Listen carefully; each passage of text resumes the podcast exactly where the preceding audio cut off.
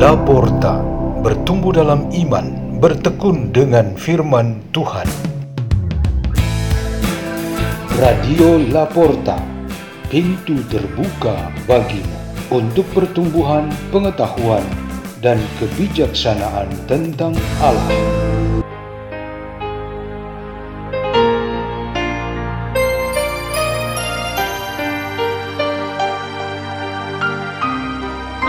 Bacaan dan Renungan Sabda Tuhan Hari Rabu, Pekan ketiga Prapaskah, 15 Maret 2023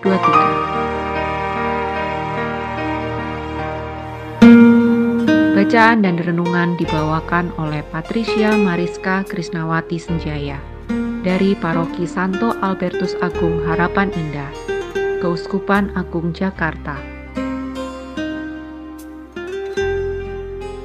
Pembacaan dari kitab Ulangan bab 4 ayat 1 dilanjutkan ayat 5 sampai 9.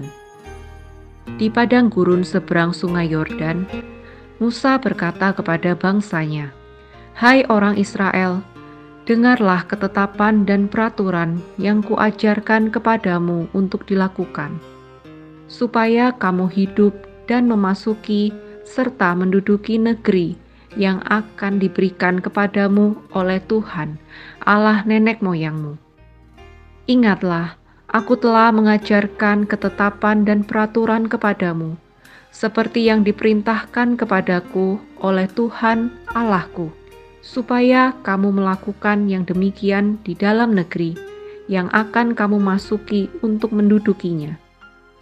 Lakukanlah itu dengan setia, sebab Itulah yang akan menjadi kebijaksanaan dan akal budimu di mata bangsa-bangsa. Begitu mendengar segala ketetapan ini, mereka akan berkata, "Memang bangsa yang besar ini adalah umat yang bijaksana dan berakal budi." Sebab bangsa besar manakah yang mempunyai Allah yang demikian dekat kepadanya, seperti Tuhan Allah kita? Setiap kali kita memanggil kepadanya? Dan bangsa besar manakah yang mempunyai ketetapan dan peraturan demikian adil seperti seluruh hukum yang kubentangkan kepadamu pada hari ini?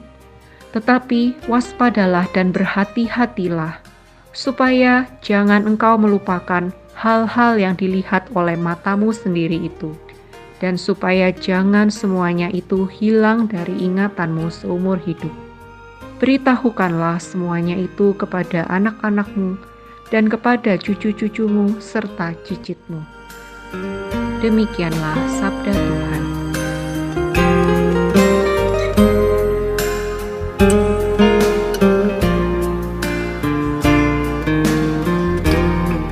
Tema renungan kita pada hari ini ialah lakukan apa yang diajarkan. Kodrat manusia menurut Allah Pencipta yang membuat kita lebih unggul dibandingkan makhluk hidup yang lain ialah karena kita memiliki akal budi dan kebebasan. Penggunaan kedua elemen kodrati ini dipercayakan Tuhan secara penuh kepada kita. Hasilnya selalu ada dua macam, yaitu manusia memilih untuk memenuhi kemauannya sendiri, yang pasti mengakibatkan dosa dan penderitaan, atau memilih untuk mengikuti ajaran dan hukum Tuhan. Untuk pilihan yang kedua, akal budi dan kebebasan kita mengenal batasnya ketika mereka harus berkolaborasi dengan kehendak Tuhan. Manusia sepintar apa pun, ia akhirnya menyadari kalau kepandaian Tuhan melebihi dirinya. Demikian juga Sebebasnya dia untuk berkata atau berbuat apa saja, akhirnya diakui juga bahwa Tuhan lebih berkuasa daripada dirinya. Sampai pada batas ini, sebenarnya iman yang berperan untuk menjelaskan kebesaran dan kemahakuasaan Allah untuk dapat diterima oleh akal budi dan kebebasan kita. Pada hari ini, Kita belajar bagaimana dengan kepandaian dan kebebasan itu kita melakukan apa yang diajarkan oleh Tuhan. Tujuannya ialah supaya kemampuan kodrati kita dapat berkolaborasi dengan penyelenggaraan Tuhan. Bacaan pertama dari kitab Ulangan menguraikan tentang ajaran ketetapan dan peraturan. Musa meminta umat Allah untuk selalu menaati dan setia pada apa yang ditetapkan oleh Tuhan dan yang menjadi aturannya. Ketaatan dan kesetiaan ini tidak mengurangi akal budi dan kebebasan kita, tetapi mendapatkan nilai plus, yaitu kebijaksanaan ilahi. Fungsi akal budi untuk ini ialah mengingat, memahami, dan membahasakannya apa yang Tuhan ajarkan secara benar dan tepat Fungsi kebebasan ialah untuk menyebarkan kebenaran supaya dapat menguasai dan mengarahkan kehidupan ini di dalam jalan Tuhan untuk sampai kepada Tuhan sendiri.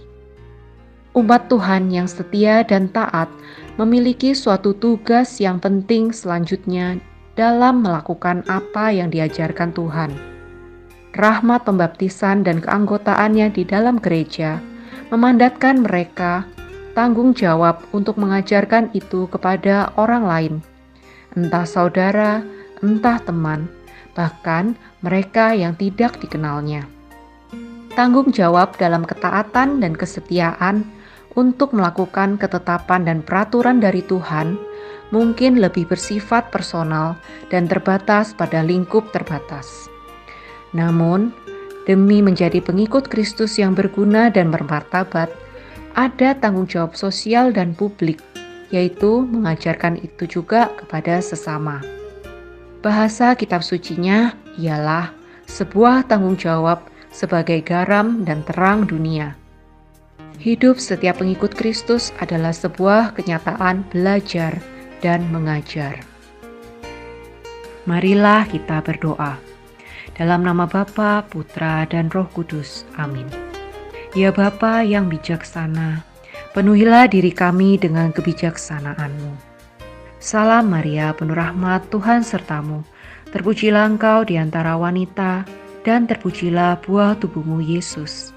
Santa Maria Bunda Allah, doakanlah kami yang berdosa ini sekarang dan waktu kami mati. Amin. Dalam nama Bapa dan Putra dan Roh Kudus. Amin.